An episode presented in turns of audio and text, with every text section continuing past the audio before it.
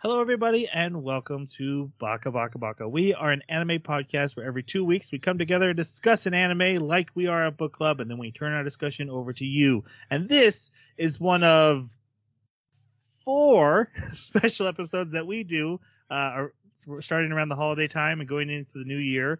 First, we watch a movie. We already did that. That was our last episode. And then uh, the co-host pick a retro rules free anime, something that they always wish we had taken the time to discuss. And so we watched those two anime. And now, for the first time ever, we're having an audience choice anime, which will be coming up in the next two episodes. And we'll discuss more of that later when we're announcing the next episode. But let's get to our co host before we talk about Samurai Champloo.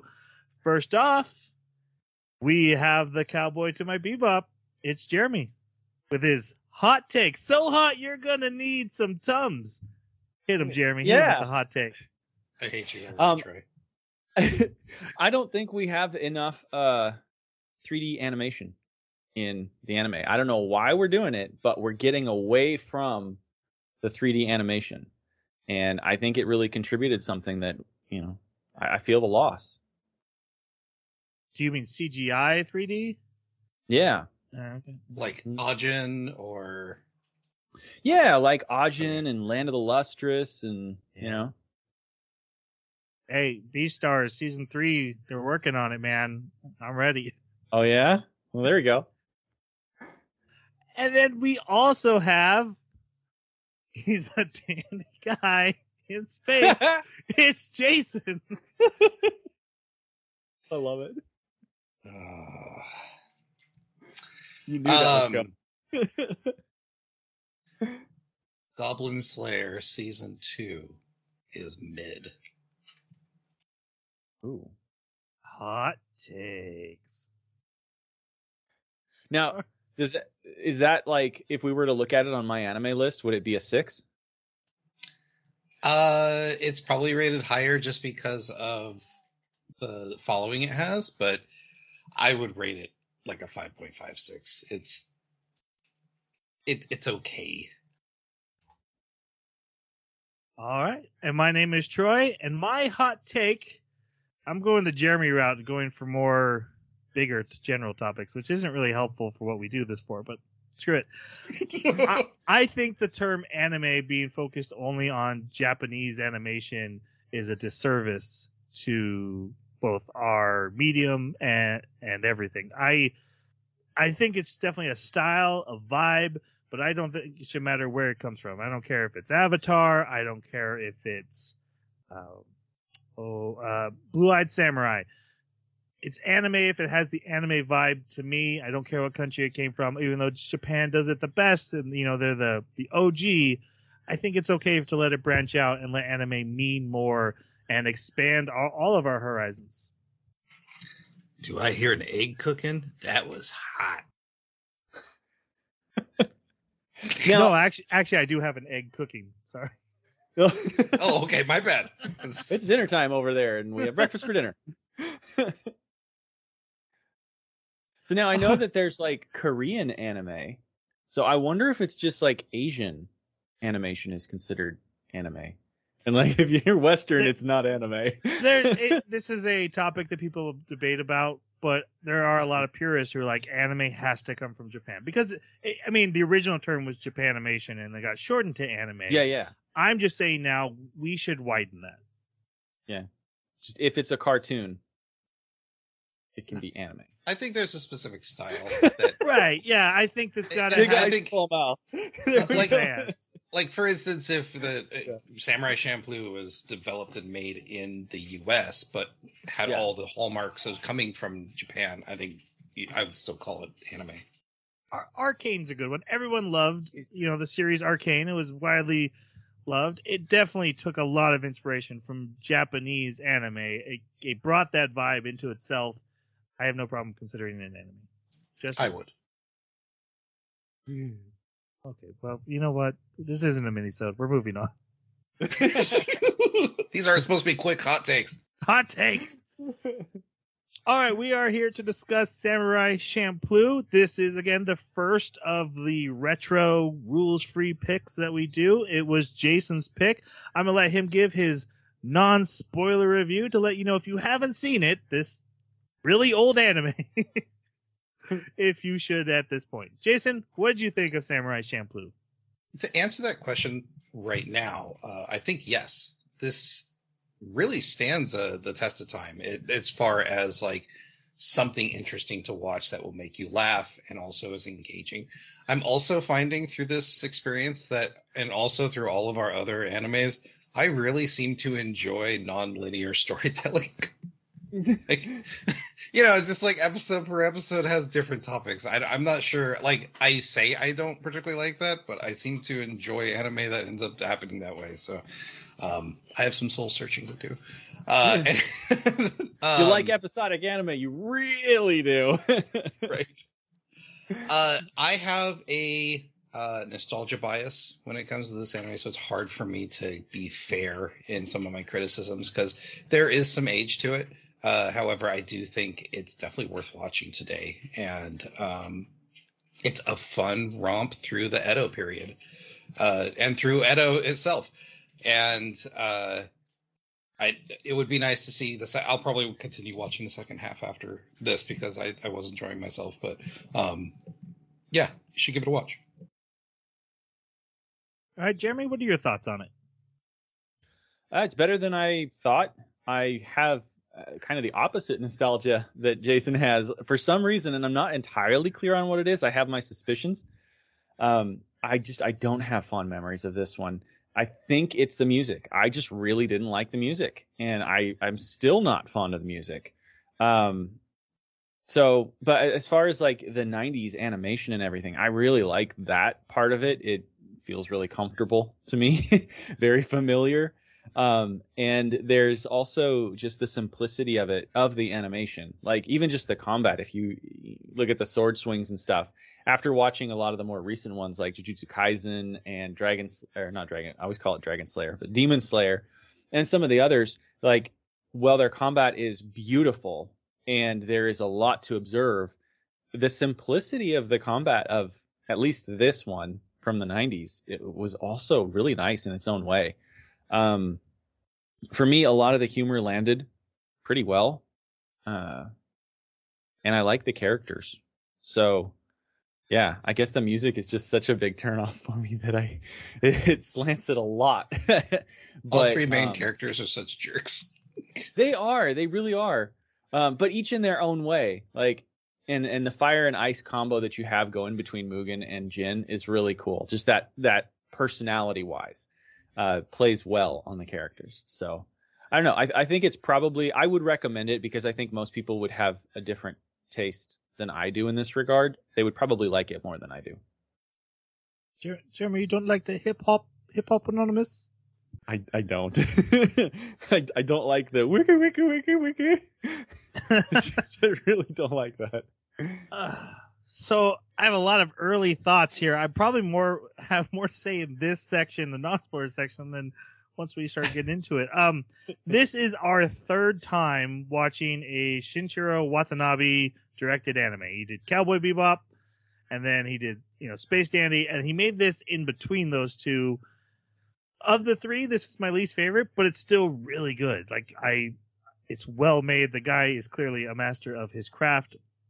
There are some tropes specific to him that I'm starting to see uh, overused. Like, hey, we're starving and we're we're poor, and that's going to drive an entire storyline a lot. Um, which yeah, it, it, that's just it's, called, it's like doves in a John Woo film. You know, it's just part of it, right? I like the exploration of hip hop. I, I enjoy hip hop just fine. I don't know much about its history, whereas like where Cowboy Bebop was trying to do jazz like storytelling, this is trying to do hip hop like storytelling and I don't connect with it as well because I don't understand it as much. But it was still fun to watch that uh, exploration. These characters aren't to me as good as other characters he's made. Uh, again, this is just it's it's just a third place of his series, but I still think it's it's worth watching, especially if you are a fan of his other work. Uh, it is very cool visually. It's it's just a it's a vibe, man. This whole series is just a, a vibe for however long you go on the journey with it. All right. Uh, what do you guys think of the opening and the closing? Jeremy, we already know your thoughts. You can just step out of this one. exactly. yes. the I had forgotten the opening to this like oh, quite a while, while ago, and when it first came on, all these feelings and like memories started flooding back, and I was just again that nostalgia bias just hit hard, um, and trying to just kind of pull those feelings back and listen to it objectively. I I love the opening song. Um, and also the visuals are cool. It's just got this like style. It's very stylized, and usually stylization that I don't like normally. Um, but something about like what Jeremy was saying about the fire and ice, you've got this moment where you've got Mugen and uh, uh, Jean kind of it, it's this close up, but they're they're running and and swinging swords, and it's just it's got this feel that it's hard to describe of other anime openings. Um, yeah, it's just it's it's a it's a piece in time is probably the best way to put it. But I, I and the the ending is a bunch of pictures, so I but I ended up watching this o, uh, OP like probably six times before I stopped before I started skipping it. You can talk, Jeremy. It's fine. I forced myself to watch it once on the episode one and once at the last episode, the OP, and and the rest I skipped as fast as I could. I just could not. No, uh, uh And the outro, she's got a nice voice. I just don't like the style of singing. it, it, it, just it was so weird. It like verged on jazz almost. It just really weird. Um, not a fan of either one. Some days, some nights. Uh, the the opening, I did not forget it. That that thing is burned into my brain for as long as I live. That's probably what I remembered more about this anime than anything else. Some of some of Mugen's fighting style, stuff like that. But yeah, that opening, that and it was never skipped in my house. that, that, that's heresy. That's like skipping Tank when you watch Cowboy Bebop. You don't skip Tank. Um, what's Tank? That was the opening. Oh, that's their opening. Yeah, they have a name for their. Oh, okay. Pretentious. Sorry, it, that no, no. Sorry, that's an inside joke in my house. So, oh, we play a game where I have an anime playlist, and then we'll play, and then whenever a song comes on, we have to name the anime.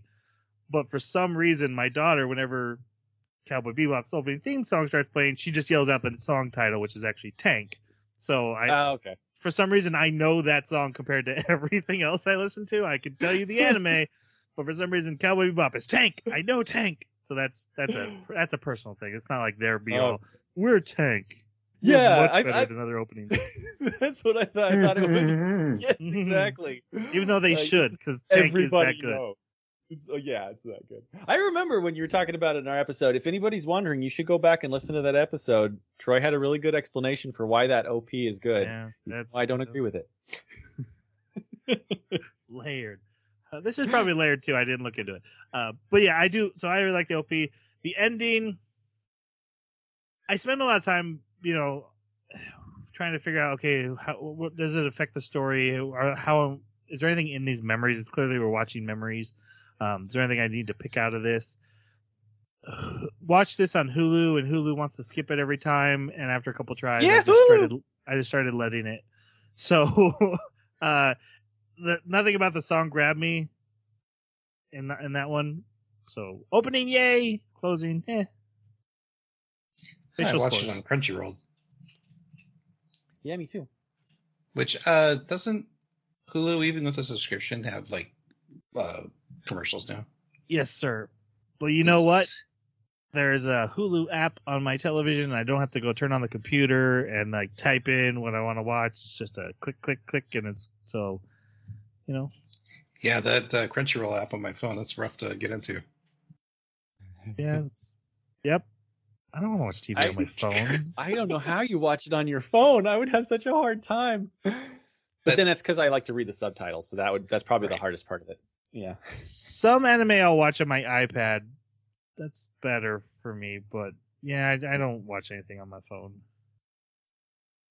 I'm too old too old for these stuff. Um.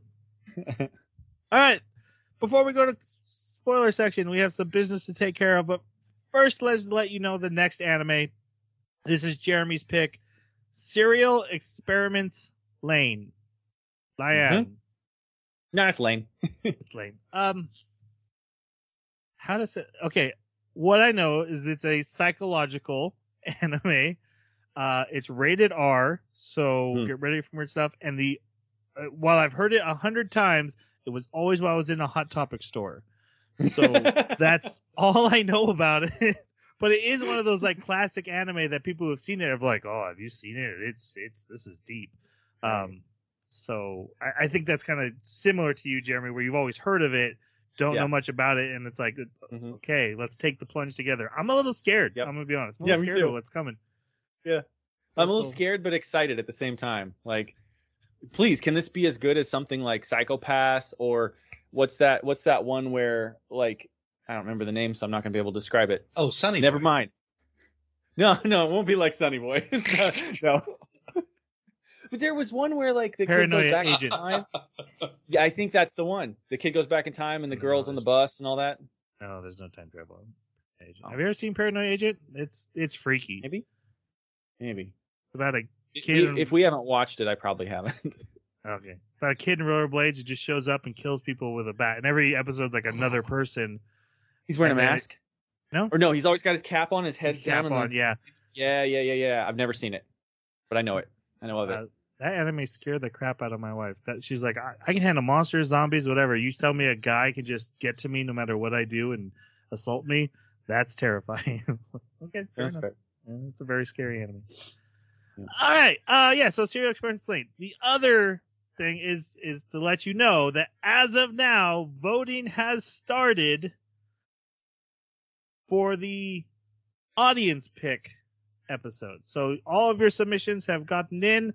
Hopefully you've followed us on Twitter so you knew to do that.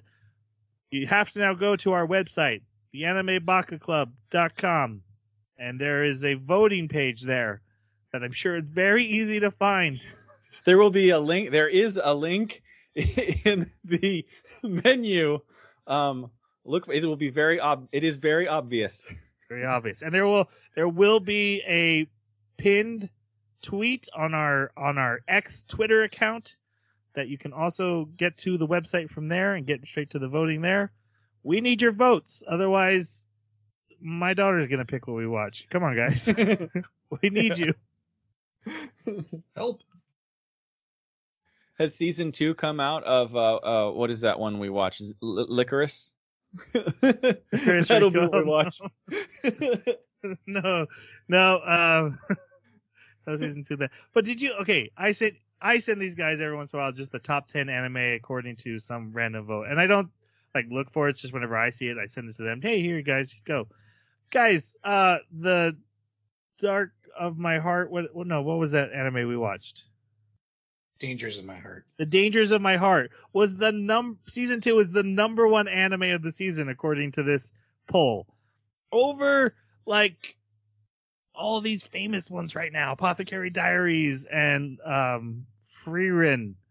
It's I don't know how. I don't know what's happening. Studio Why? Trigger has a brand new anime on Netflix and it's number 10. But Dangers of My Heart people are into it. Who is voting? Who is Jason. voting? Some uh, Jason. Fast. Jason. How dare you. You picked it. You have to take credit. yeah. Are you spamming the votes? Jason's got his hacking scripts going. That's right. I'm, I'm constantly spinning up virtual machines in my AWS. That's right. And you're All right. doing it in VR so that everything is in a circle around you. Right. We are we are moving on to the anime spoiler section. We will be despoiling Samurai Champloo, which is like twenty something years old at this point. So We will be But- oh. despoiling. Oh, that's it, it's so funny. Every time someone goes, the '90s was like 20 years ago. I'm like, oh, really? I thought it was plus. like a. I thought it was like five years ago. It's gonna be 30 years ago, real soon. Like I think it, if it is 1990, it is. Like halfway through it, it is. Ugh. drop we've dropped the spoiler warning. Spoilers are coming. Here we go. We are back in the Edo period of Japan. And we start Well, with actually, our- the opening scene is in modern Japan.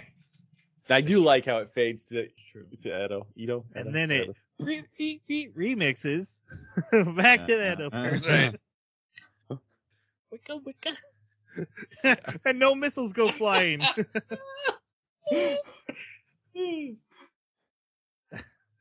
Another episode where I can torture someone with with Wicca Wicca, but it's not Jason this time. It's Jeremy. Yeah. No. All right. So we see our two main characters are about to get executed. Uh, two of our three. The first off, uh, are the main man, Mugen, the wild brawler, wild guy. I know I said wild twice. He's that wild. Uh, your guys' thoughts on Mu- Mugen? Um, he's just this, like you said, raw, feral, like I live for myself kind of individual. But underneath, he does seem to have like a, at least a baseline level of principles. Um, or he wouldn't be in this group. But he's, I, I really like this character because it, as for simple as his character seems to be, there's definitely some depth there and uh his fighting style it, it we immediately get to see that the other samurai in the area like just have no idea how to a combat him but b like they've never seen just this wild fighting style. And um yeah and also like all the interactions with him are hilarious. I love watching the world react to him but because that's really how like he's he's just this presence that like everyone has to get out of his way not the other way around. And him react to the world is also really good. Like I don't know how many times you get a scene where it's just him like breaking free from people and his body is like tweaked in these hyper action poses where he's like limbs bending and everything and everybody's just kind of like whoa! Um he remind his fighting style reminds me a bit of uh jujutsu kaisen's uh y- yuta just because he does a lot of like breakdance fighting and Yuta has very similar like upside down kicking moves, right? And so it, okay, I watched a lot of Jujutsu Kaisen. I watched Wait, all of Jujutsu Kaisen you mean Zero, so Yuji? it's on my mind. Yeah, I do mean Yuji. Thank you. Yeah, Yuta's from the movie, and he was a little more sword Yuta's- slashy. yeah, he's the boring one. Uh, Yuji. Wait, wait, Um, wait! so- pause. I, oh, I want. Oh, sorry, I gotta go off Yeah. a rail. Now that you've seen, so we just did the movie, and you Yeah. hadn't seen anything. Now you've seen everything. No. Any new Yeah. thoughts on the movie? Anything change? Um, yeah, actually, I I still think Yuta is not a great character. Um, but you asked about change. Let's see. um, it was really good. The fighting was really good. It pulled me in. It wasn't as good as I was expecting, but that's probably because you guys were really enjoying it, and so No, my I, I don't. I don't mean high. season two. I mean about the movie. Like, uh, uh, probably Hmm. the biggest one I want to know about is you're like Geto seems very uh one dimensional, and mo- you know, Oh yeah, yeah, yeah. and now you've gotten his backstory and got to see why he got there. Did that change anything of your opinion? In, in like ten It- seconds or less, we got to get back to the movie. Yeah, yeah, yeah. It, it gave him justification. I will definitely give it that. Um, I- yeah. If you watch, if you watch this that part, like the first arc, Mhm. and then you watch him, I do think, yeah, it's absolutely necessary. I think, uh, for you to get any sense of of who Geto is, that he's not just a mustache twirler. Okay. Yeah. All right, uh, more thoughts. More thoughts on Mugen. Back, back to Samurai Okay. Shampoo. Wicca, Wicca, back. No. Okay. yes Um, that's amazing um, so yeah, Mugen is fire. Uh, he is just uh, energy. I love it how repeatedly Fu will say and others will say that he just he doesn't know when to stop. Of course, Jin kind of gets a similar statement, but not as much. Uh, Mugen's wild. He's he's crazy, and he also had he's jaded. He's got a chip on his shoulder. He's got problems. Okay, both of them have problems. Him and Jin, right? But he wears his problems on his sleeve. Like it's obvious that he has these problems and he doesn't try to hide it. He's ready to pick a fight anytime with anyone. And I, I think really he's most interesting when compared to Jin because there's a lot of similarities between them, but their distinction is what they're what makes them different from each other. Their dichotomy is what makes them so interesting. yeah. So I, I really like Mugen. He's a great character. Agree with everything they've said so far. Want to call out the metal slats on his shoes so that he can block swords with his shoes, and I love it every time he does it. Um, but my biggest thoughts was, you know, watching this, the core of it is hip hop, right? That that's what they went for. Whereas like um, Cowboy Bebop, the core of it was jazz. But yet when I see Mugen, especially Mugen, even more than Jin, I get punk, and maybe that's just because I'm more familiar with the punk movement, movement, you know, the British punk and all that stuff. I get that, you know, no one's gonna hold me down. I'm gonna live my life. I'm gonna be what I want, do what I want.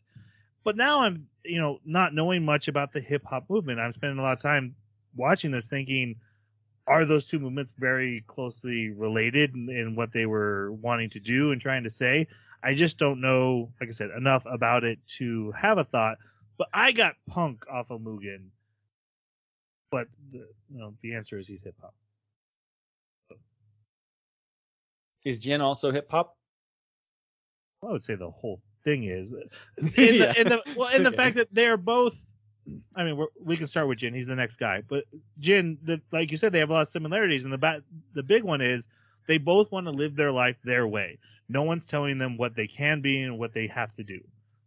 They're both independent to a fault, and they will kill anyone who stops them from that. Um, so I would say yes, but whereas Mugen has that super expressive attitude that I associate with punk of like I'm gonna put my rebellion in your face, whereas Jin's like if you I'm gonna keep my rebellion and if you get in my face, now now you're gonna feel the rebellion. Your guys' thoughts on Jin? Um, I really liked Gene this time around because, well, okay, so I liked him when more when I was more than Mugen when I first saw it, but I think my opinions kind of switched. But Gene brings a he's the straight man of the group, and he brings this sense of levity and responsibility to some of the situations that they go into, which can end up leading to not only hijinks but also hilarious situations. Um, but like the you know his his drive to do quote unquote what's right uh can really um can really railroad their their uh current mission or you know travels so uh yeah he, he's a great he, he's a great straight man for the group i think Yeah.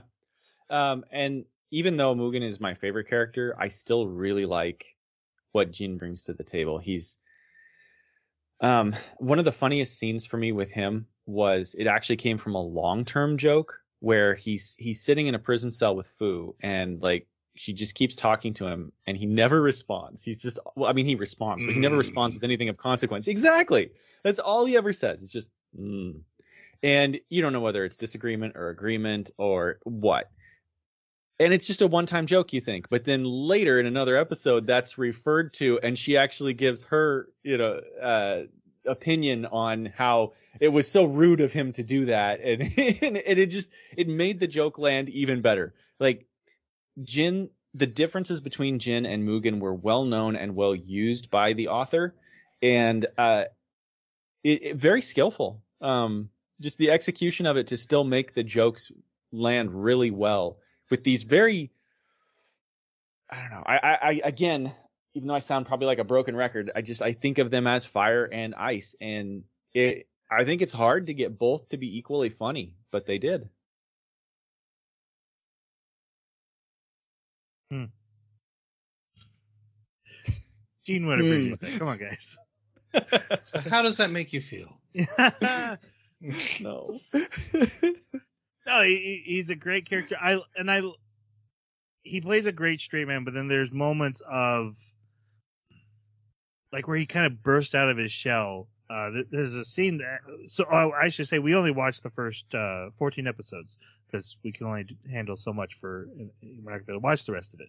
Um, and there's an episode scene past where we watched where they're fishing, and you know he gives this samurai way like oh they gotta fish you gotta you know fight for your life and fishing, and he doesn't catch anything, and Mugen and Fu are like sit there chomping fish, but he won't give up, and they're laughing at him, and so he ends up diving into the river to try to grab him with his hands because he gets so frustrated. He has like this boil over moment. Um, you know, there's a scene here where he he cross dresses to sneak into a brothel Oh, and has to so play good. play play a guitar, uh, uh, like a sitar type thing. Yeah. He doesn't know how, but he he goes with the bit the whole time anyway.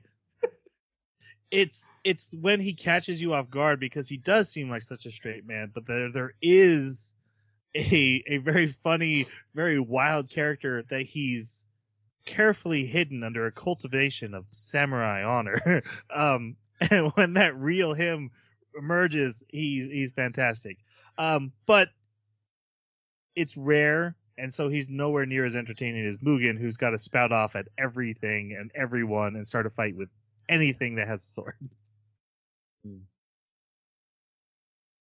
All right, and then we get a little more remixing, and we jump even farther back, which is uh, to a young girl, uh, a 15 year old girl who is waiting on customers in a shop. And this is the third main character, who is Fu, uh, the main character that will push them onto their quest. So, your guys' thoughts on Fu?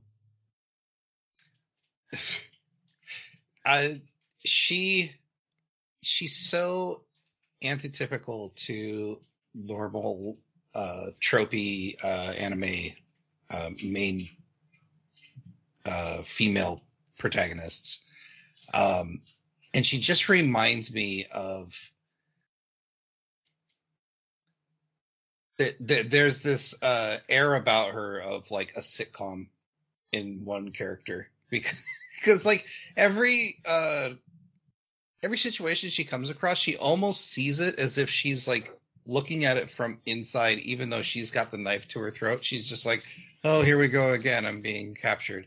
Um but uh i i i do like that even even though she is a fairly helpless girl she doesn't treat herself as such and she's uh willing to um you know get her hands dirty if needed but she also is uh she she she seems to have a heart of gold but she's also like willing to take advantage to get whatever she wants. So uh yeah i i, I like this character. She uh the dynamic of these three makes for some really great moments She's also got some crazy hidden skills, like the episode where she's the dice master, and like the way she throws the dice and they like ricochet off of beams and stuff, and then she catches them in the. That's insane. Um, and I know that was probably just entirely for laughs, but I mean she did it. And at the same time, in another episode, uh, a net is thrown, and her, Mugen, Jin, and another person are standing where the net's going to land, and she's the only one that doesn't make it out in time before the net lands. So her physical prowess is very contextual, um, based on what the author needs at the given moment. But I still find her to be really entertaining. She is, uh, she is funny, but I, I kind of wonder. She doesn't seem as important as the other two. Uh, like she's very much the the catalyst for many events, right? Like she's the the MacGuffin, the one that gets, like you said, Jason, that gets captured, and her observations of it are interesting. But at the same time, she doesn't contribute a lot most of the time to her own rescue. Um, but let's be honest i mean the other two wouldn't be together without her right That's true. They, they even tried not to. but uh but yeah, I I just didn't find her as compelling um as the other two. I I think that she's the most main character of the main characters, but they are hiding it at this point in the story. I Hmm. think she I think the central theme lies in her past and what she's doing here on this mission. And it's a very slow, very slow build to get to that because much like Cowboy Bebop and Space Dandy, the main characters are only not really the main characters. It's about the stories they encounter along their way. Every oh, so it's about firing missiles into a black hole. Wicked, wicked. Dandy missiles. Uh, or or stopping an underwear debate between an alien race. You know? yeah. yeah. okay.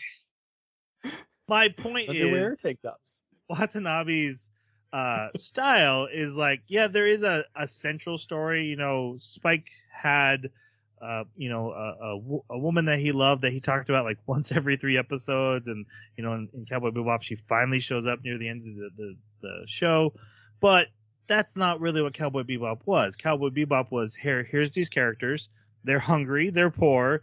They encounter the this super sad story or super weird story or super funny story, and here's that story, and then the characters move on to their next location, and another story happens to them, um, with very little sprinkling of their own story happening. That's that even is more here. So I think, as much as you can be, Fu is a main character. I just don't think we're anywhere near her payoff. Um, so mm-hmm. in this, I, so I'd say in this half, I agree with you that she's a bit underutilized, underserved. Uh, but I do think I have faith. I'll say, um, with barely a memory of how this ends, that that pays off. With so, okay. oh, I just I just wanted to say that it, what it sounds like to me from your description, and basically from thinking about what I have seen of Cowboy Bebop and, and Space Dandy, this author is very much interested in episodic anime. Like you've got your through line, but the animes are all the they're all epi- episodic and yeah. progressively more so until you get to Space Dandy, where that's the entire core of Space Dandy. Is the, is it's almost like exploring what being episodic means and what that would mean in a mm-hmm. universe where you are episodic. Um, and it, that's kind of interesting. But here, like you were saying before, if this is caught in the middle, um, it's it's less so. But still, I, I'm not a fan of episodic anime, so that's probably why I don't like it as much. Yeah, the, I, and I felt that during this. There's definitely a point where I'm like, oh, another tragic character who's about to have a tragic story. It was it was almost too much yeah. to to binge. And I watched this these 14 episodes over two weeks, but it was still like two episodes a day every day, um, every weekday is, is basically how I watch this. And yeah, you know, the, the third day, sixth episode you watch, like, oh, yeah, there, oh, that, that is yeah. sad that he also died. Um, yeah. And I was also like measuring it against, is this uh, an old anime that was like setting the standard and so I can't be as critical of it? because I do I do think that's a valid statement if that's the case. But it, the stories of the episodic nature were were very tropey, like very predictable. Like when you'd see the characters at the beginning, you're like, oh, this is where they're going. And 75% of the time, you were right. Sometimes, sometimes more. I would say where I found my appreciation for it was in the exploration of the the, the period, even though mm-hmm. they also abandon some period conventions. Um, that actually brings me back to Fu no one talks like they exist in the Edo period. They're talking like or modern times of art when this was made. Fu is a manic pixie dream girl, but set in the the Edo period, um, which I enjoyed.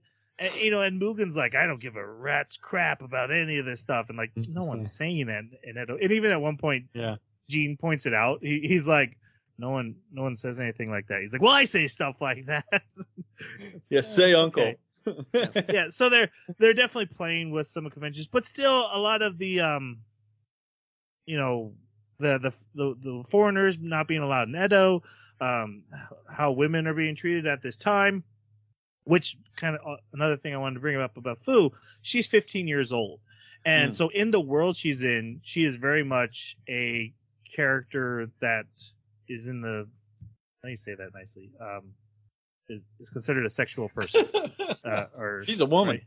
Yeah, she can be sold to a brothel. It doesn't matter. I I found the anime towed a nice line of not making us see her as a sexual creature while still showing that the right. world was very much treating her as such, but it wasn't drawing her a lot like sensual or curvy. Um, you know, there's the episode with the painting and stuff, but we yeah, don't actually see any. painter, Yeah, but we don't see anything revealing until we actually see the painting, which is which isn't accurate. uh, right. Like, right. Because she's flat as a board, everybody makes comments about it, and the painting was not. so the painter made things up. So I, I wanted to call because she says her age out loud early on, and I was like, oh, I remember there was some stuff in this, and Yeah. so yes, the world is it's very much like, hey, the world treats her as this, but the anime does its best not to, and I did Yeah. appreciate that. Mm-hmm. Okay, any other thoughts on Fu? Not for me. So this is I felt of all the episodes, this is the biggest hip hop influences where it's having like three different story tracks that it's jumping back and forth between. Yes, it uses the record scratch, but it's trying to do that in a narrative style as well. Um, so we have one which is uh, Jin who's walking along and he's seeing a man trying to pay uh, a debt to the governor, and the governor is like, "Ha ha ha! No, that's not even n- enough. Everybody, I want my guards to kill this guy." And Jin steps forward and kills these elite guards of the governor uh, for, and then takes the money, showing that yeah, he's a good guy, but he's broke. Yeah. And then at the same time, Fu is in a story where uh, the governor's son and his lackeys have come into her restaurant and harassing her. And this wild barbarian man, Mugen, comes in and he's like, Hey, I'll deal with that if you pay me food. And she gets into a position where the ba- these jerks are going to cut off her fingers for spilling tea. And she throws, says, I'll give you a hundred dumplings. And Mugen's like, ha ha, your guys' life is only worth a hundred dumplings. And then starts murdering. uh, but the, the governor's son is like, my dad has these special elite guards. He's like, oh yeah, go get them. I want to fight them. And then Jin walks in and he's like, I, I just killed them.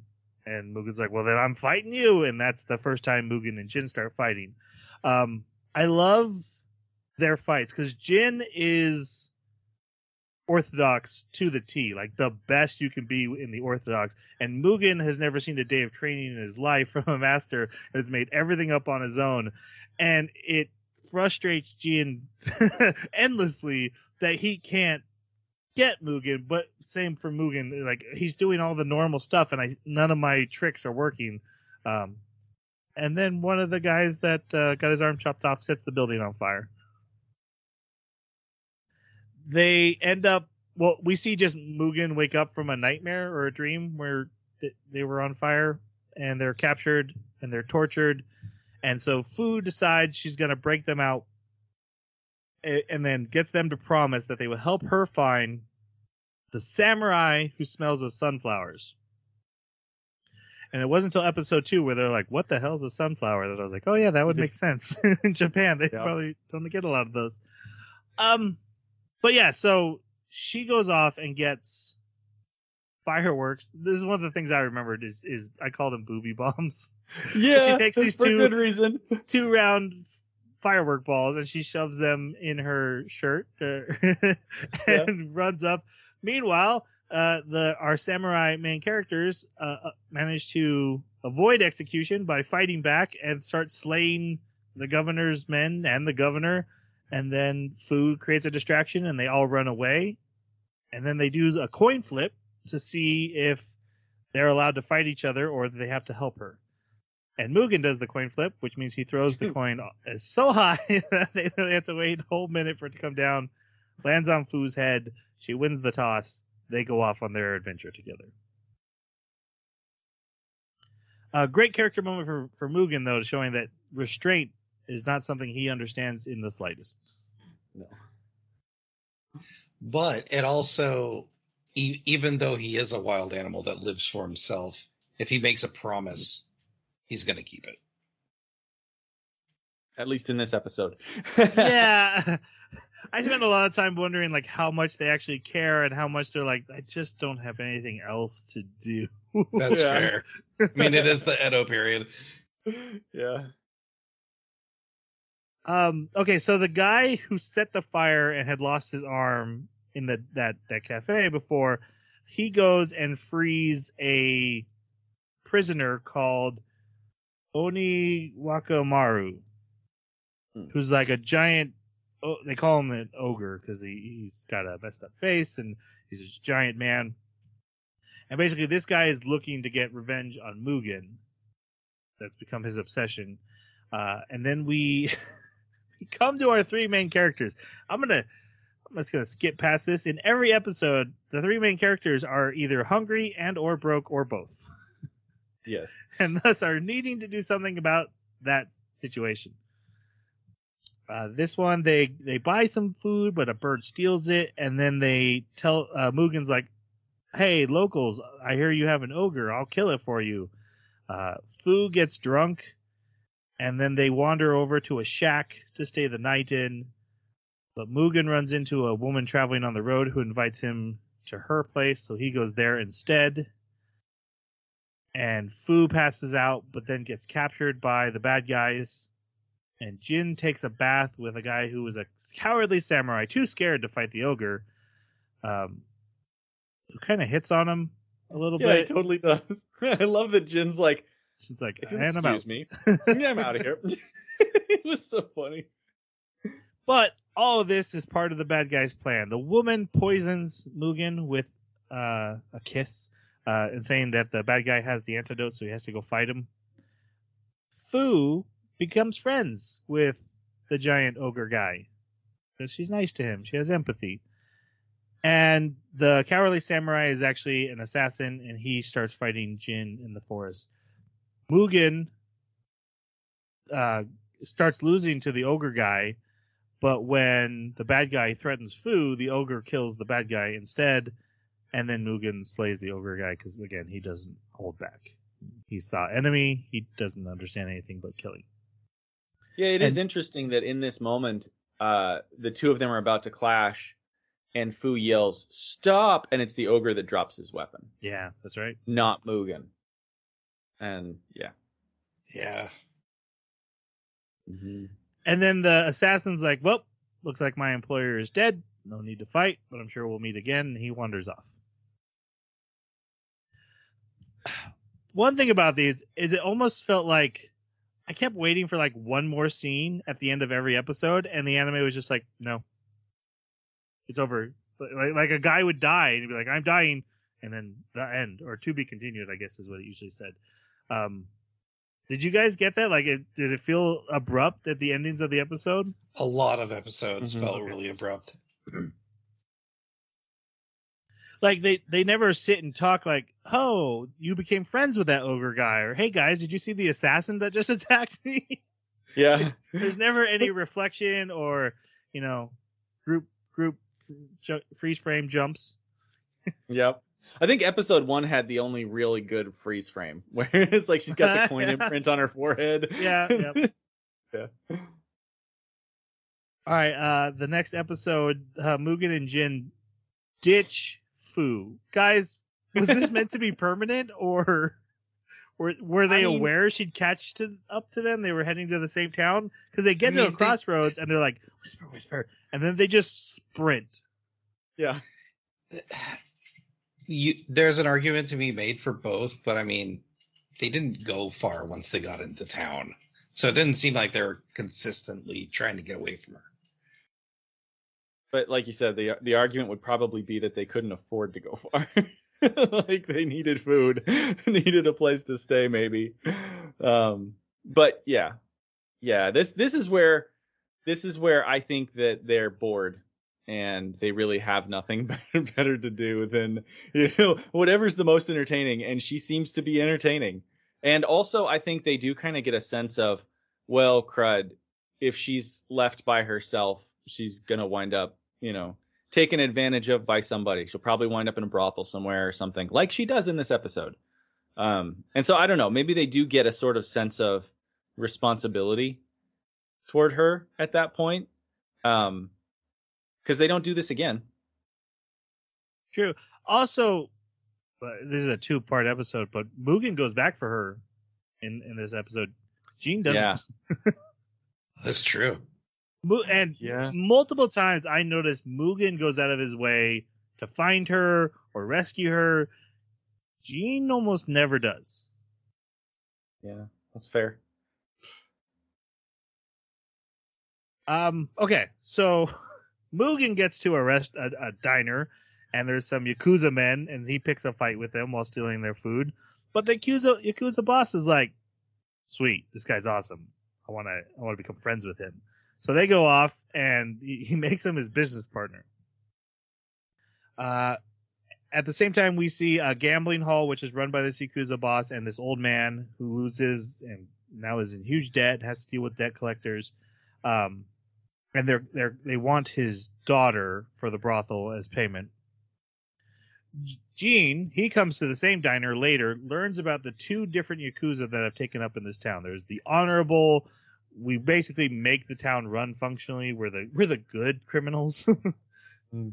And then there's these new guys who run dirty gambling halls, are making things a lot worse. And they haven't fought for territory yet, but it's coming to a head soon, is, is the general impression.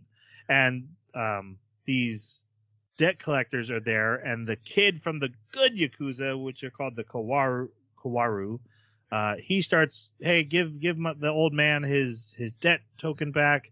And Jin's like, hey, I will, I'll work for you, kid.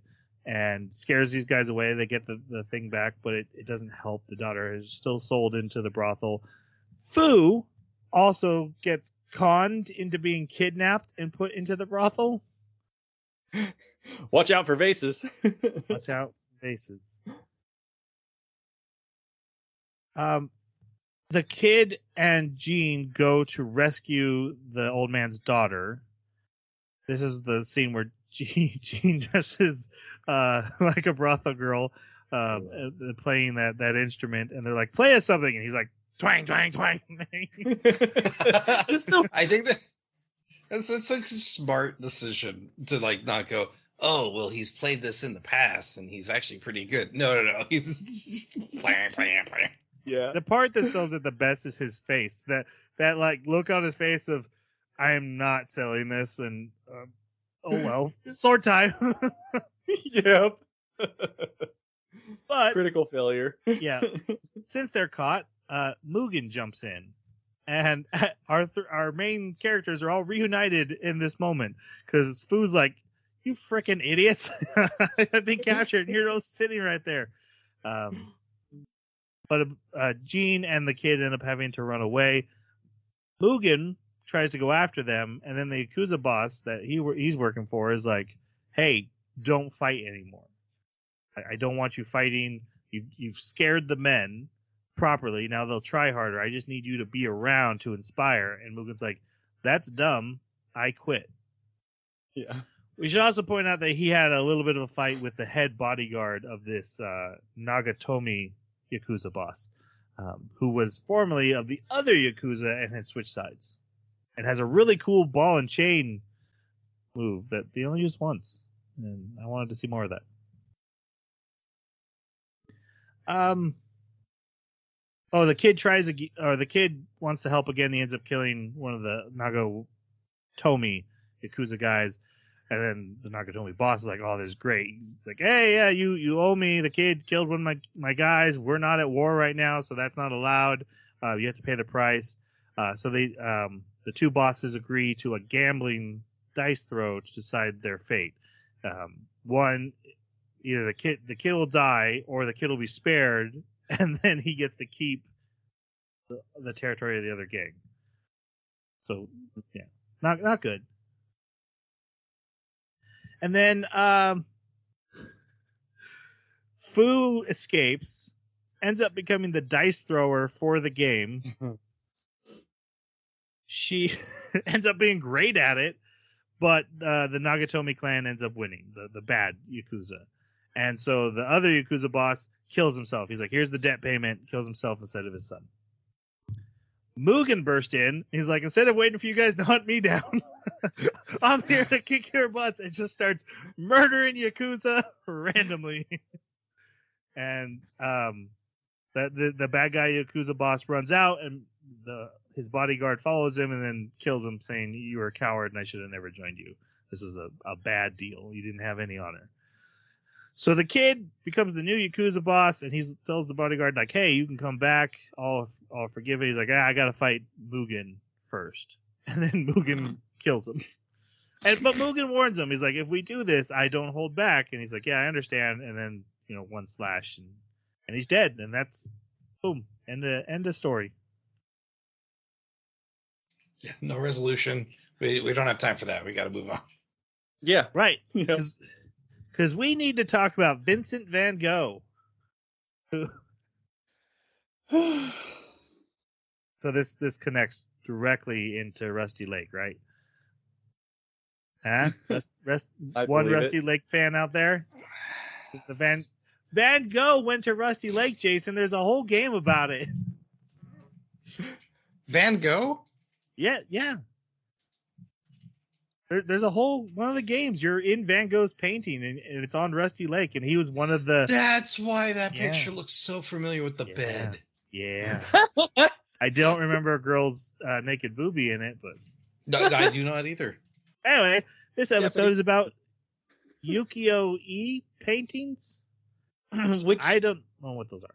I I had to look it up because I was like, is this pervy paintings or is this something else? And it's something else. So basically, it's just wood lacquer paintings. That's it. Oh, They can be used for pervy paintings, sure, but they're also used for pretty much everything else. most of this episode is about Fu getting swindled again by Yakuza, but this artist is like, "Oh, I must paint you. You're so beautiful. You must be my my model." Um, and she trusts him. Meanwhile, Mugen is running around robbing Yakuza members every time he runs into them. He just mugs them. So- And and Jin To the point where they're like fleeing from him constantly, Right. like watching over their shoulder. and Jin is playing shogi with an old man outside of the painting shop. Well, the painting shop ends up being a yakuza slave trade market. You actually Yeah. like you, you, you tap the picture of the girl you want to buy, and so the models actually are being abducted, which Fu is. But then the, artist felt bad for her. He tries to get Mugen to help. Mugen does help. Oh, I, for- I forgot. Yeah, Mugen tried to save her in the last one too. He ran into the brothel. I was like, where the hell did she go? uh, yeah, Mugen goes and, and rescues her, but he kind of like leaves her behind. Keeps going after the bad guys so he can keep beating them up. Uh, but we need to talk about. We don't really need to talk about Manzo the the Saw shows up. He's a secret police officer who narrates this whole story, and this is honestly is where I was like, I'm getting some Space Dandy vibes off of this. I'm not getting Cowboy Bebop. I am getting because he like he's got this billy club that he uses as a shake weight while he's wait you know staking out in the the front yard. But they don't show it at first, and he's kind of watching some intimate people do intimate Right. things. He's watching the modeling and then doing his shake weight and yes. It's very awkward at first. Yes. Well, the weirdest part is that he's going side to side with the shake weight. And so you're like, something's wrong too. Like it's it's weird. so anyway, that's that's Manzo the Saw. But I, I this is where I, I started that. Okay, so there's Cowboy Bebop, there's Space Dandy over here. I feel like this is gonna be right in the middle. This is gonna be the the the middleman between A and B. And it was, in my opinion. Mhm. Uh, the end is uh, Jin beats the guy in shogi, and he ends up being the actual yakuza boss that was running the slave trade. So uh, Manzo the Saw arrests him after he, and then he pays Jin his winnings. Uh, Fu's painting gets taken to Europe, and the artist is like, "I'm sneaking away to Europe," but he gets caught instantly, and the painting confiscated, and the painting goes to Europe, but he never did. He ended up they acted like he became a famous artist in Japan too, so I don't know if that's a real person they're pretending yeah, he like is. the father of these uh, wood lacquer paintings. I didn't find his name. Mm-mm. Uh, yeah, and they they get money, so problem solved for this episode. Then they reach Edo, and they're broke and they're hungry, so it didn't last very long. So they enter an all-you-can-eat contest. They, and they use their their all their weapons for the entry fee because surely they'll win. And Jin surrenders after a single bowl of food. Mugen gets uh his stomach super inflated and then he surrenders. But Fu and this other character whose name is Joji end up setting the record eating so much of this food. But Fu tries to squash a fly and accidentally makes the surrender symbol by putting her hands together and she loses. So Joji gets all the entry fees, including their weapons. They're like, please give us back our weapons. And he is like, hello, I am very Japanese. I visit Edo first time. And he's clearly show around. Yeah, he's he's he's clearly a giant Dutch man. Yeah. and they're like, "You're not Japanese." He's like, "No, I totally am." Um, because it's illegal for foreigners to be in Japan at this part in history, and so he is Mhm. sneaking around, and he uh, says, "Yeah, you give me a tour of Edo, and I will give you your weapons back." And they're like, "We don't know Edo," and Jin's like, "Done, done, done, done." so they give him a tour while the police are searching for this European that has invaded Japan. And then there's also this group of people with baskets on their head also moving around looking for this guy. Um, they almost get arrested by the police at one point in a restaurant and end up fighting their way out of it. And then they go to a play and and Joji falls in love with the actress, but in this time in Japan, it's always an actor playing a female and then he run and he he's like, "I'm not disappointed. That's even better for me." I left I left my land because that wasn't allowed, and I heard in Japan it is, so I came here, and so this is great.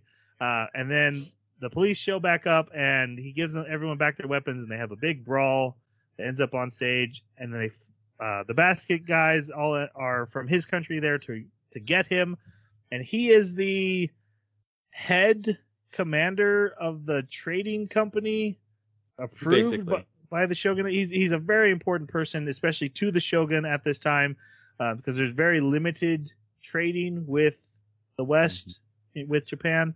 So um, this is guy is a big deal, but they also make a really dated joke um, he- that that Mugen makes here, and I laughed. Sure, yep, it, was, it was still funny. Uh, and yeah, he but he is sent home, but he gives Fu some advice. So he is he's not heard of the the the sh- samurai that smells of sunflowers, but he recognizes a little skull that she has on her um, blade. He's like, you have to keep that hidden, and you should go to Nagasaki because that's where that came from. So they're off on their next voyage. Um, I mean, all these stories start kind of blending in together. I can go into details of each story, but they Hmm. they don't really matter. the next one is they they they win big at a gambling hall. They get food. They get pickpocketed. They spend the whole episode searching for the pickpocket. Fu finds out it's a young man who's buying medicine for his sick mom, and they end up in a like terror uh, hostage situation. But then the bad guys come in because he accidentally stole their opium. And when he finally gets away, the cops corner him and kill him. And Fu was very sad about that. And apparently, bonded- mom mom had a feeling that he was a bad kid, but he Mhm. always made her, you know, lied to her that no, it's all on the up and up. I, and I want to say I like the episode. I enjoyed the storytelling. I really thought it was cool seeing a hostage situation in Japan, right? So there, there there's no guns, but all the cops are outside anyway, and it just kind of had that modern and, and ancient feel at the same time. It was cool. It was a, it was a cool episode, but it doesn't matter to anything. Mhm. I think the only lore drop is that Fu's mom died a year ago. We learn here. Yeah.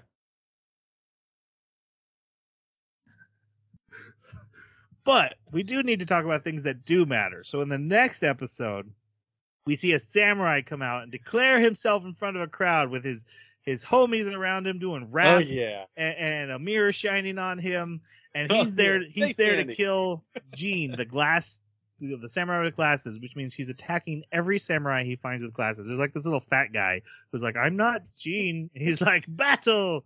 Um, this is Shinpachi, and he's super important that I put him that we have to talk about his character. I can't imagine why.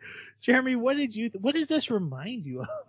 I I don't know. He's like uh samurai dandy or something. He's like he's like a dandy Samurai guy dandy. in Edo. in Edo. I love this guy. Um, the only thing that both. I didn't, the only thing I didn't like was the conclusion where they're like, "Oh no, you're just you're married dude, you got kids, and your wife happens to be the lady that was also hitting on them the same way, and you guys are gonna go off on a boat somewhere to do your shenanigans elsewhere." I was like, I really liked the silliness of the story as it was, where he's just this dorky guy who's like completely out of his league and he's only still alive because he never happened to encounter the people he was looking for, or he was just really lucky, or someone else saved him at the last minute and he didn't know it. Well, I love Um, how he's attacking that castle wall, but it's a Yeah. destroyed castle because it's already been conquered by someone else. he's at the wrong castle. yeah, the guy Yeah. goes, that's not that castle. Yeah. And so I, I thought he was hysterical. I also really loved his little buddy that was that was following him around, and he was using the back end, the pommel of his sword, as a microphone and beatboxing into it the whole time. I was like, okay, in parody, I love this. This is fantastic. Um, there's one scene where um they're talking about so it's outside. He gets a crush on Fu, and they- they're sitting out there, and and his beatboxer is basically just kind of doing his own thing, and he's telling her about Jin because he wants to find Jin and kill him, and she realizes it's Jin, and so she's like, "Oh, that person," and she doesn't want to say his name, so she keeps saying that that person, and the guy that's beatboxing goes. Jin? you know, he just keeps doing it every time she starts to say this person. So, and every time she gets more flustered because she's like, "Yeah, sh- shut up, that that guy, Jin." You know, it's so good. Um, You know, So- it's a it's a real shame you don't like hip hop. You do that well. You. You're really Right? good at that. absolutely loved this character and everything that came with him, uh, except for that very last bit. Fantastic. I think my favorite part of this episode is the the woman gets Mugen and Jin to go off, right? And so here's here's Fu sitting at the table alone, and she's getting upset that not only did they leave her, but she she's she's just rejected the guy that was hitting on her, but now now she's feeling jealous. She's well, fine. I I have someone to go to too, and just you can see like her instincts are like, do not contact this guy. But she's like, because of her jealousy, she's forcing herself to go find him. That was great. Yep. I also love that when they have to go and do this little show where they're going to cut the pears in half that are on her head. Um, one of those is the pair that like he gave her as a gift, and she's like, "Just cut the stinking thing in half." I hate the guy so much. Just use it as part of the show. she does eat it because in her diary she said it was delicious. Yeah, it's true. That's true. Um, okay, so the real reason I wanted to bring him up, not only to point out that he very much feels like a prototype version of Space Dandy, where you know that the director's gonna be like, "That was funny to me. I want to take that concept and, and ex- explore it." Um, but the the biggest thing was for Jason because Shinpachi is is not a main character. He's not carrying the show. So having him as a side character, if that made it more palatable, because I do feel I feel he's very similar to Space Dandy. Um, if that affected It- with with him being the side character. A, a one and done, like that. This is, and also I actually appreciated the end, but of the joke. Like I did, I did too. I like the ending. it, it was like the, the basically a guy in his midlife crisis trying to go i'm gonna be big but in reality he needs to go home and take care of his kids like that kind of hit home a little bit uh but i did um i did appreciate the joke uh so yeah it it wasn't too much it wasn't also too outlandish either and also he already is basically getting his comeuppance right for right. being Mhm. you know the way he is so um yeah th- this was fine i liked it I I like the ending because I like the tie-in that, oh yeah, he's terrible, but his wife is terrible too, and yeah. and you know then he's bouncing his kid on his knee and talking about the next thing he's gonna do, and she's just like, "You're so dumb," but but it, they work that way. She was Yeah. flirting with men, he was flirting with a girl. At the end of the day, they're together, taking care of their kids. That it worked for me. I thought it was funny. Um, the lore bit that happens in this episode is when Jin goes back. The, they have to go back to the pawn shop to buy his glasses. Uh, this Shinpachi guy is there and is like, "Oh, that's that's the guy I've been looking for to fight." And his follower jumps forward and challenges Jin and is like, "I'm one of the students of the master you killed," because we had learned Jin killed his own master. And they have this fight, and Jin defeats him, but decides to spare him and says, "I did kill the master. I had to, um, but." And and I'm just gonna keep running. He's like, "We're gonna get you. We're gonna kill you." He's like, "That's fine, but I, you know, I'm not looking to, to harm anyone. I don't want I don't want to do this. So you just tell them that. Um, so we do get a little bit of look into Jin because according to Shinpachi's backstory, he was a villain who murdered his master. And Fu spends the whole episode wondering, like, wait, not the Jin I know. He's so nice and gentle and kind, even though he never rescues me.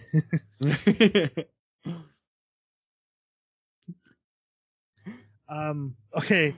Uh, this was probably this honestly was probably my favorite episode. It's the um, so we start with the guy who used to work in a check. Well, he's worked in a checkpoint his whole life, and he tells the story of 30 years ago when the checkpoint, which was always the strictest of checkpoints, was totally open for everyone to pass through for one day.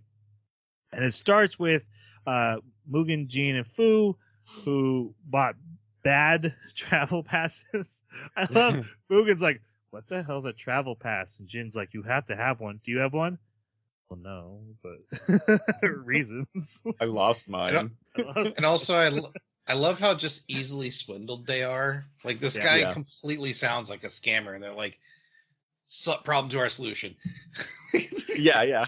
yeah. So they buy they buy scammed uh, boarding passes and get arrested immediately at the checkpoint. And uh, the guy there is so quick to execute everyone because he he loves it that he forgets to check for bounties uh, for criminals that come through, and he finds out, oh, we already killed this huge bounty, but if we have his head delivered, we'll get a huge payout. So he tells the three, all right, I'm gonna send one of you to deliver this head, and if you get it, get back here before sundown. I'll let you go through the checkpoint. Otherwise, I'm executing the two that remain behind. And he picks Mugen to go. and I love Fu like, you understand you have to come back by sundown, right? He's like, yeah, yeah, don't worry about it. No, no, like you understand. um, really cool animation in this one. You know, Mugen basically parkouring through the forest as he's chased by these, um, they're like warrior monks that live Mhm. in the in the woods. Uh, but he ends up getting lost because, of course, he does, and wanders into it's a marijuana field or is it an opium Yeah. field? No, it's marijuana. it looks like marijuana, but it almost looks acts like- like opium. Right. I was a little confused, but we just had opium like two episodes ago, so I was thinking that this had to be marijuana. Anyway, he's uh, when he finds the field, he falls into a hole. The the these warrior priests uh, abduct him. The the guy who's telling the story, he's young, obviously in this, and he had followed Mugen under orders, and tries to rescue him. And and they when they break out, they set a fire and it starts burning the field. So Mugen has starts fighting these warrior guys, but the smoke starts getting to him, and so they start having. It looks like Space Dandy. It looks like Yeah, it the does. stars are blasting out. His bodies are stretching across space and time. Colors become pink and blue and everything un- under the sun. Um, but my favorite bit through this whole thing, and this is really, I said episode eight and episode nine are Space Dandy pilots. You can't convince me differently. Eight had the character, nine had the the style because through this whole episode, everything that's happening to Mugen, it then cuts to Fu and Jin, and Fu going, "You don't think he fell into a hole and was captured by a bunch of bandits, do you?" right after it happened, right? Like it's so silly. She's guessing 100 percent accurate, and every time Jin just goes, "Hmm." I love it. It's just- you don't like right as he like decides that I'm lost, and she's like, "You don't think he got lost, did you?" Hmm. Mm. uh, yeah, it's a running Yep. joke through the whole thing. And then they have this moment of the sun's going down. Will he show up? and they see a runner coming. They're like, oh, he shut up, but nope, it's just a guy who's out jogging. He's like, oh, I'm just keeping in shape. I'm a jogger. Is there a problem with that? Something wrong? And then the, the the the checkpoint captain is like execution, and they immediately crosses raise up into the air with them on crosses for execution. Um, but the smoke from the burning field hits the checkpoint, so everyone gets drugged, and Fu and Jin are able to slip away. And after they do, they come across the field of Mugen and all these bandits just partying and hanging out. Oh, you guys are so cool! I love you guys. And that's the end of it. No, no resolution, no mm-hmm. discussion. Just Mugen in a field, hugging, hugging the guy we last saw having a death battle with. Yeah. So the one thing I don't understand, everything else makes sense, even as crazy as it is. The one thing I don't understand is how uh, Jin and Fu were not affected by the smoke, because everybody else They- lost their wits. They probably were affected, but you know they maybe because they were above the smoke for a while, which doesn't make sense because smoke rises. Right. So no, there's no no sense in it. nope. Especially since Mugen is still clearly affected by it. So if they had been Yeah. affected by it, they should still be under influence. Yeah, yeah. Um, but I did want to say that I've been noticing that there's a handful of instances where I remember being surprised by specific events in the episode. So I do want to make a caveat to my previous statement that there were a lot of things that were just really predictable. Yes, overarching themes, but individual storytelling beats, there were a lot of surprises. Like uh, take for instance the guy that was the uh, the the second in command basically of that yakuza team that Mugen killed. I did not see it coming that he was going to go face Mugen and then die right before the credits roll. Like that no, no that not in a million years. Um, the kid being killed by the guards after the heist, right? Or not the heist, but after the hostage scenario. I did not see the kid dying until she jumped out the window to go follow, and then I was like, okay, is she gonna see him get away, or is she gonna? Oh, oh, oh, they killed him. So there are a lot of like interesting decisions that are made, and also like with the the from the previous episode, the dandy guy, right, and how he had a family at the end. I didn't see that coming. So there's definitely like it, it's almost a recurring theme that at the end of the episode, everything goes the way you would expect it to, and then all of a sudden there's like a weird twist. Um, so anyway, it's just something that I've observed as we talked about these more that there's this consistent spin at the end that is unexpected. Probably because it's episodic, it gives them a lot more freedom, right? You can twist these characters we're never going to see again. We're never going to do anything with them. You can kill them if you want. You can suddenly Mhm. say they're married and then send them off with their kids. Um, Yeah. there's, you know, you can't do that with Mugen. You can't suddenly have Mugen die and you can't suddenly have Mugen have a family. Um, but because everyone else is episodic, only there for a short time, you get a lot more freedom what you can do with the story. That's true. And you don't have to commit to like a Naruto style thing or something else where even if it is episodic where you're going to bring those cuz I know that like in Sailor Moon and stuff they did bring characters back like they would add them and and have development happening off off screen with those Mhm. characters. Um but with one season even with 20 something episodes it, yeah they don't have to commit to do even that. Um you're right one and done. Uh, the next episode, so it has a samurai killer, uh, a guy named Shoryu who Mugen ends up deciding by the airbenders. They were Shaolin monks. Come on, that's not fair. Airbenders. That's not fair at all. Because they borrow the same visual style. How dare you? and attack. Like, oh, he's attacking with his key. it's like it looks like airbending. Okay, It's a gust like of wind. He shot a gust of wind at me. Mhm. So okay, so yeah, there's the samurai killer. They they're staying at a temple where they have to work so they get food and sh- and shelter from the temple. But Mugen finds out about this bounty for the samurai killer. He's like, that sounds more fun. I'm gonna go do that. Ends up tracking him down, uh, and they have a brief fight. He actually talks with him for a little bit, and then they have a brief fight. Uh, and Mugen's hands get ripped open from the fight. So this guy like vibrates your sword so bad it'll rip your hands open. Yeah, he airbends you. Yeah. Yeah.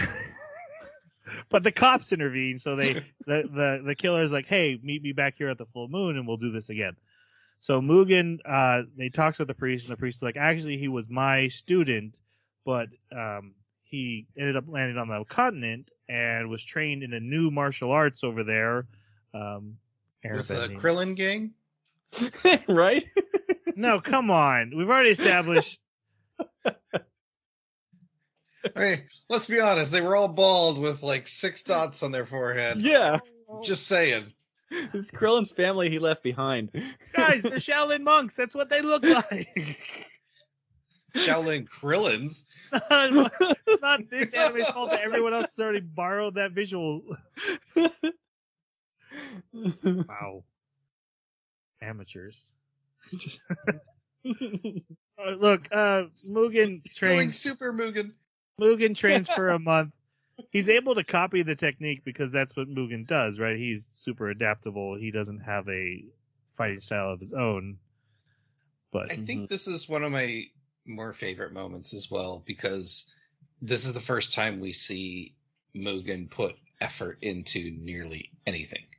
Because mm-hmm. this is the first time someone's pushed him to be better than he was. Because he's always looking for the toughest guy. He's always looking for a fight. And he always is able to dispatch everyone that he can at a moment's notice. And he hasn't really had a chance to get into it with Jin. But this guy really rattled him. And so, yeah, it, it, and this is the thing, like this training montage that he's going through, we don't ever, we didn't see it before. We didn't, we don't see it again. And it's of his own volition. He, he didn't get, you know, someone didn't say, Hey, you need to train. Um, the, this is pushing him to be a better fighter. Gonna need a montage. Montage. Even Rocky had a montage. Montage! and I love that even though he's so driven, we still get a scene of Mugen staring at the waterfall going, No, that's dumb. yeah.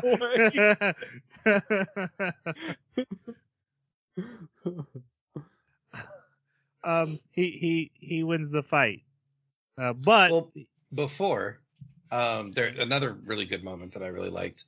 Um, you know, both Jin and Fu know he's going to go hunt for this guy because he's like, "Hey, I'm gonna go. I'm I'm leaving. I'll, I'll be back," and they both want him to come back alive, and they know how dangerous this guy is. So, in their own silly way, food reminds him of his promise to find the samurai that smells of sunflowers, and Jin goes. Remember, I'm the one to slay you. He's like, "What are you, my wife?" Yes. I- but I, I I love that he responded in a way that he knows it's these terms of endearment. It's not just them bugging him, and that ba- basically he knows it's their way of encouraging him. Mugen has a. It's in the next episode, which we could probably jump to, but um, where he kind of returns that uh, when when Jin's running away with the woman and he's being attacked, and then Mugen and Fu run in, and Mugen r- runs in and goes, "I got, I woke up for this," but like, it's also saying, "I got your back" in the weirdest way, Mugen Yeah. way possible. Um, Yep. where, I, but I felt the same thing, where it's almost this.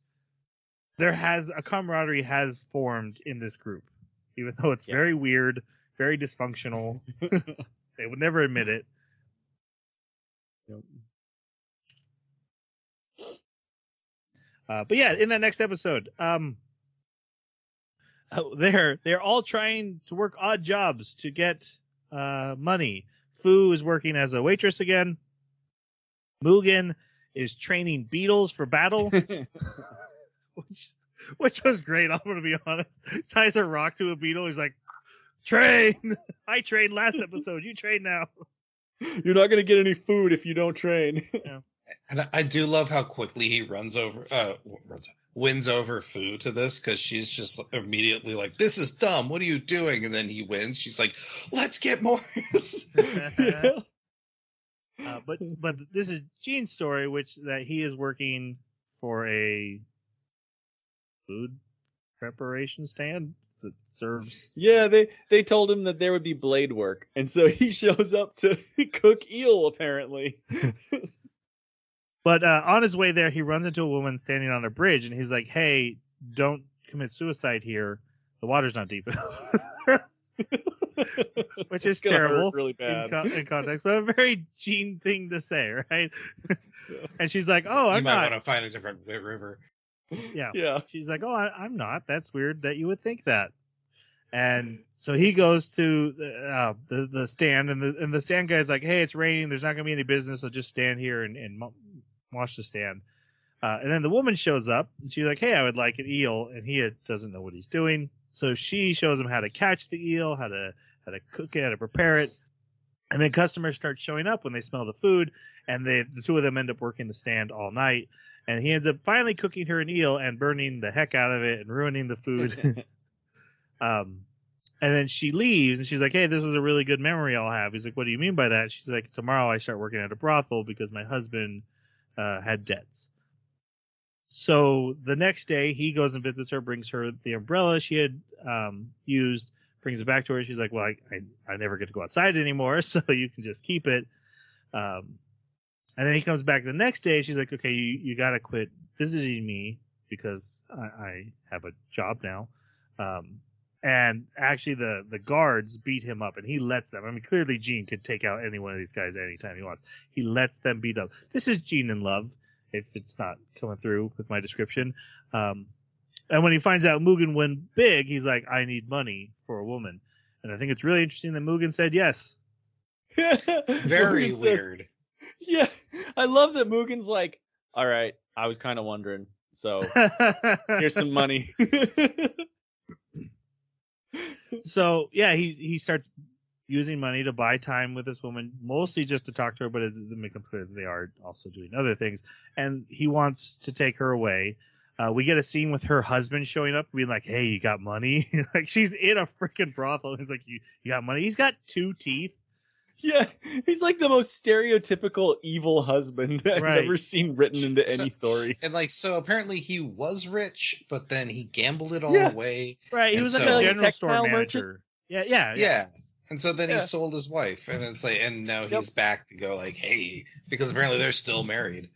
Yeah, I'm surprised that the uh, brothel owner isn't like, "Hey, GTFO, this is my property now." You know, I mean, if we're gonna take this to the extent that that's being presented, I would expect him to, you know, kick the husband right out the door. uh, Jin and her do run away, but they are spotted almost right away, so they have to fight their way through town. That's when Mugen and Fu show up. Uh, we did get a scene of Fu. Fu was showing signs of both jealousy and worry that Jin was not going to help finish the journey. Um, but yeah, they they rush to his aid. Uh, he's not running away with her though. He's taking her to a refugee house for women, um, which is across the river. Sends her there, but she has to stay there for three years without leaving. Um, is the way it'll work.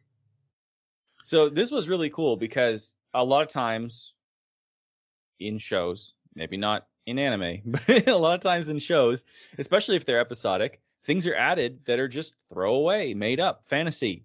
But this was real, and I thought that was really neat. It gave me something to read about and and go, oh, neat. I don't know if it was in this exact spot, but uh, but yeah, apparently it was very very difficult for Japanese women of this era to divorce their husbands if they even if they needed to, like some terrible circumstance like this. So this was a real thing. Yeah, that's actually really cool. Um, yeah, so Jin sends her away and then slays every guard that comes after him. And the husband's like, "Yo, what about me, dog?" and, and his life is. Anyway, episode twelve, recap episode. You guys both Best love this recap re- I think I've ever seen. Yeah, tell us Uh, about it. yeah. Mm hmm It, so yeah, it just it kind of goes through what we just talked about as far as episodes, and a lot of anime have recap episodes, um, and a lot of the times when I see it's a recap episode, I just skip it, um, because I you know it's content I've seen. Especially when you've been binging it. Like you know, you've you've watched Yeah. Yeah. all of this the past couple days. I- I'm good. I'm, I'm fresh. But Mhm. even though there's a lot of recycled content in this, they do it in such a fresh way that I wish more anime today would learn these con- uh, learn this concept, and so it's done in this way where they're like they start doubting the story of the sunflower samurai, and so they steal her journal and they start like reading through her diary, and so that that's how we get wait, a lot sorry. of it. I'm interrupting. I know I'm inter- sorry for interrupting. Is this great theme? Mugen pulls it out, flips the first page. Huh? What is it? I can't read. great, great. great comedy joke. Okay, sorry. but no, no, that was great. But um, I I love that as we go through some of these older stories, we get more context of what happened. And like one of my favorite ones is that uh, with the priest with the uh, samurai killer student. Mm. Um, he's giving like each of them advice, right? And that- like, and a bunch of that is sprinkled in throughout these stories of little extra pieces of context. And plus, the jokes are great because like they're they'll they'll hear her or they'll read her say something to the effect of you know they're they're useless or they're unreliable They're like hey that stupid Yeah. me you know so uh it, it it was good Yeah. I loved the fact that uh, the majority of it was just reframing the events we'd already seen from the perspective of Fu and what's important to Fu. And oftentimes that is food. and so they're like, is this is this just like uh, uh somebody traveling and talking about how the food from this area? I mean there's there's one where okay, it's the episode where it's the the Hollander guy that is pretending to be Japanese and is actually a general uh, of um of trade, right? And the only thing she really says is like, well, I got to eat this and I got to eat this and I got to eat this in Edo and they were all really good and that's about all. I don't remember anything else. Oh yeah, this guy said this and it was like, oh, okay, this is this is funny because so much of the character comes through in this that it's no longer just chopped up scenes from previous episodes.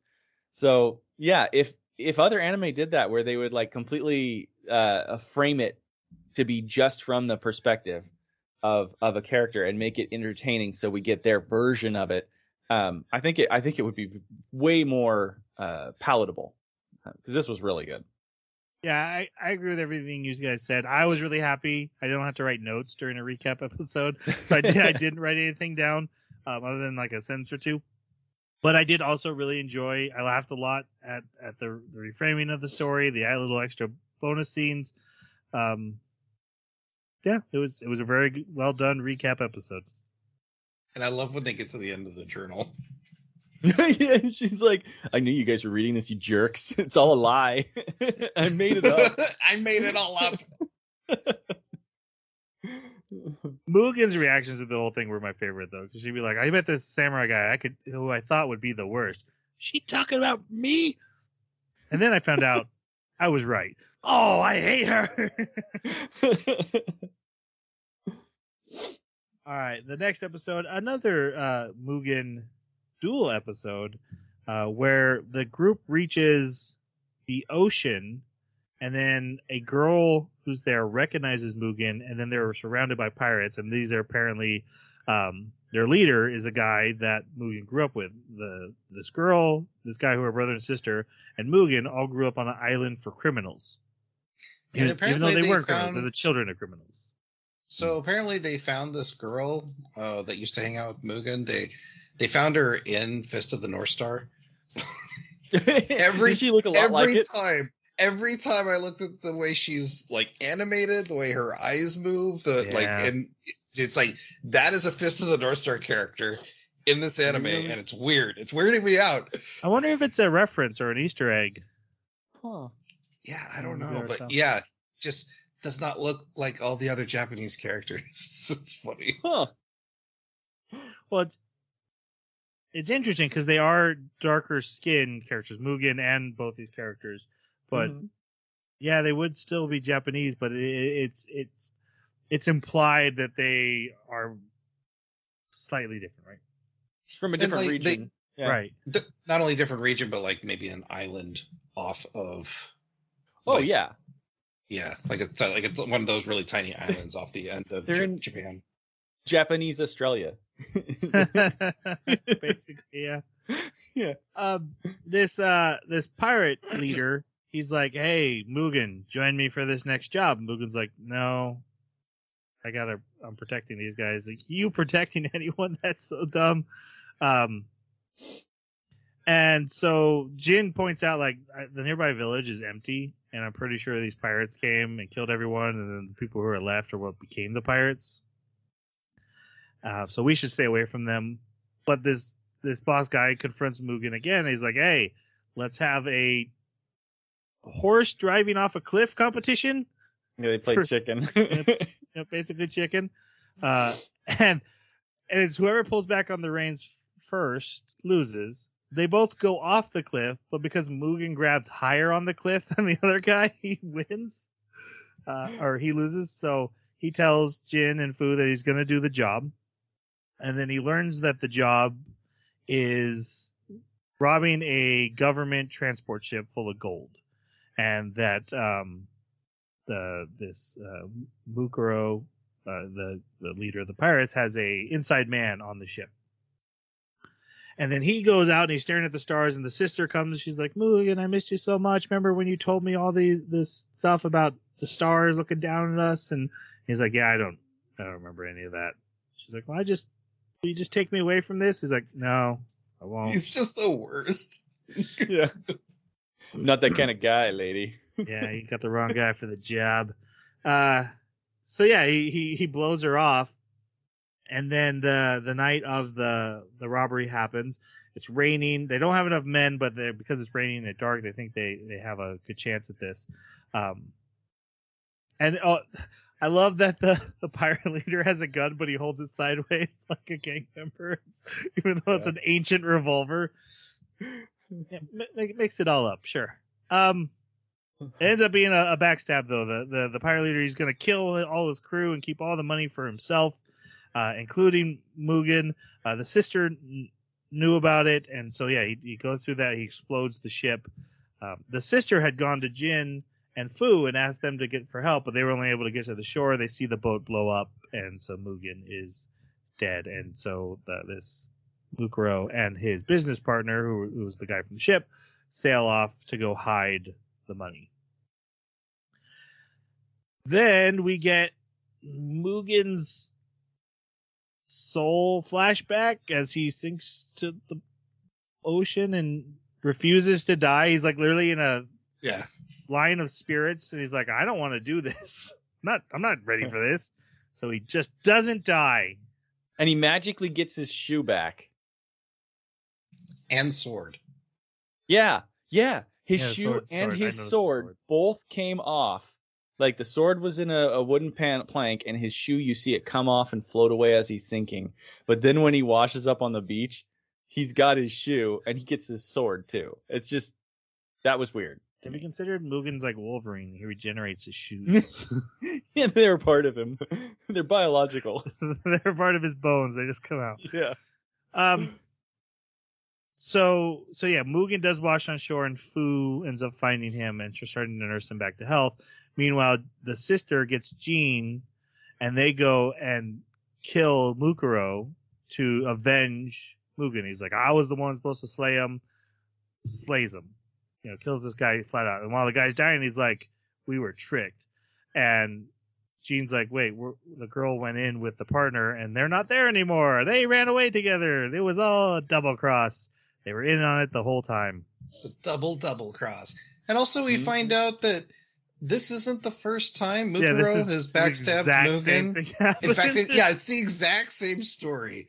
And it's just like, yeah, but yeah, M- M- Mugen is just dumb. I kept. Well, I guess for, it like, explains why Mugen's standing on the front of the boat when it happens this time, and he's like, "Really, really?" I kept waiting for an Ocean's Eleven twist where like Mugen's like, yeah, he's clearly gonna double cross me, so I'm gonna have a plan in place. But nope, Mugen was just like, maybe this time I can trust him. Lightning won't strike strike twice.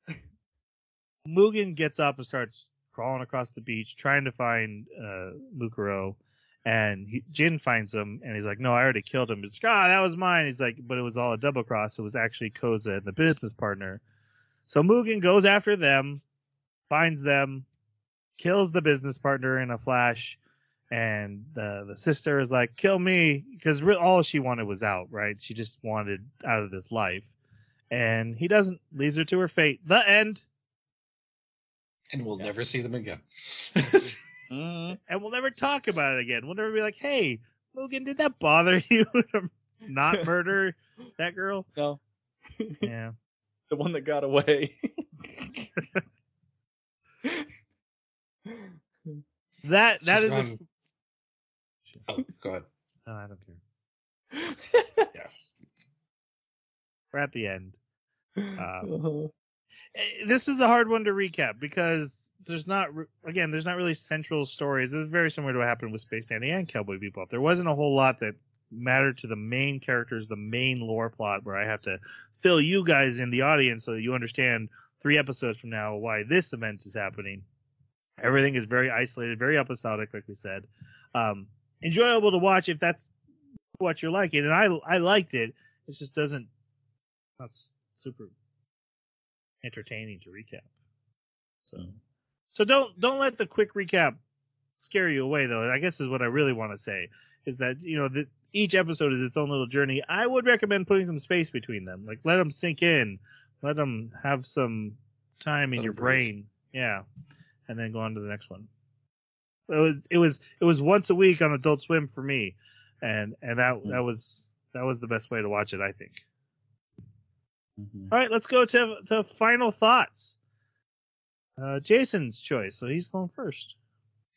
Um, like I said at the beginning, I have some nostalgia bias, so I'm going to kind of try and put that to the side. Um, I, my instinct is just like to give it a, a super high rating, just because it's an older older classic that got me into the anime. Watching it again, it's funny, it's entertaining.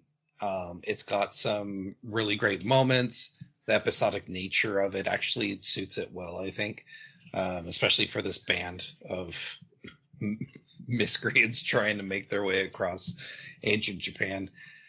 Um, I had a lot of fun with it, but it's not perfect, so I'm definitely going to give it a four. You're definitely gonna give it a four. You're not gonna maybe give it a four. Correct. Okay, check. Decision made. There's definitely. Jeremy, Def- how about def- you? Definitely, definitely, Def- Definitely four. Definitely, definitely, Definitely. four. definitely four. Oh, we are old, Oh, old, only old, old man. Deep cut. Every old guy just started doing that with us in the middle of listening to this episode. But every young person's like, "What the, what the hell are they doing?" what are they doing? They're crazy. Um, so even with all the complaints I have, I'm still going to give it a four as well. It's, I think it's objectively got a lot of really good qualities. Um, it's funny. The comedy lands really well. I enjoy the characters. Uh, it's it's got some really stand out episodes, uh, and and moments like that one. I had forgotten when we started recording. I'd forgotten that one where Jin is is cross dressed and he like starts playing that thing, and the way he's looking them in the eye as he's playing it, like, "Go on, I dare you say something." it's so good. Uh, it it had a lot to it uh, in, in that regard. So yeah, I gotta say, um, even with my complaints uh, about just my own personal taste, I still think this is a four. It, it was it was it's really good. I- I'm going with a four as well. One thing I want to add in is the art style. It's so refreshing not to have just a basic anime art style that looks like every other anime. It was very unique. It doesn't even look exactly like Cowboy Bebop. It doesn't look exactly like Cowboy uh, Space Dandy. It's somewhere in between with the amount of fluidity they let their faces and characters have. Um, it, it was just really unique looking. The fights are beautiful but quick, so that you understand that they are deadly, and these are not long, drawn out, cool sword fights. These are slash slash, someone's dead. Um, it, it was realistic in all the fun ways, and then unrealistic by bringing, bringing in the hip hop era. Again, hip hop's not something I know a ton about historically wise, so it was fun to kind of have that thoughts about it. But I did find myself pulled more into like the jazz or the cinema from the other series. So uh, a four for me, very enjoyable. I, I only thing I think is the episodic going at a faster pace, even across two weeks, um, diminishes it a little bit. I th- I think is my biggest takeaway. Mm-hmm. All right, that is it for Samurai Champloo. Again, next episode is Serial Experiments Lain. And as of right now, guys, voting is open. Call 1 800 give us money. No, that's not, a, that's not how American Idol works. Wow. Um, That- Entrepreneurialism at its finest.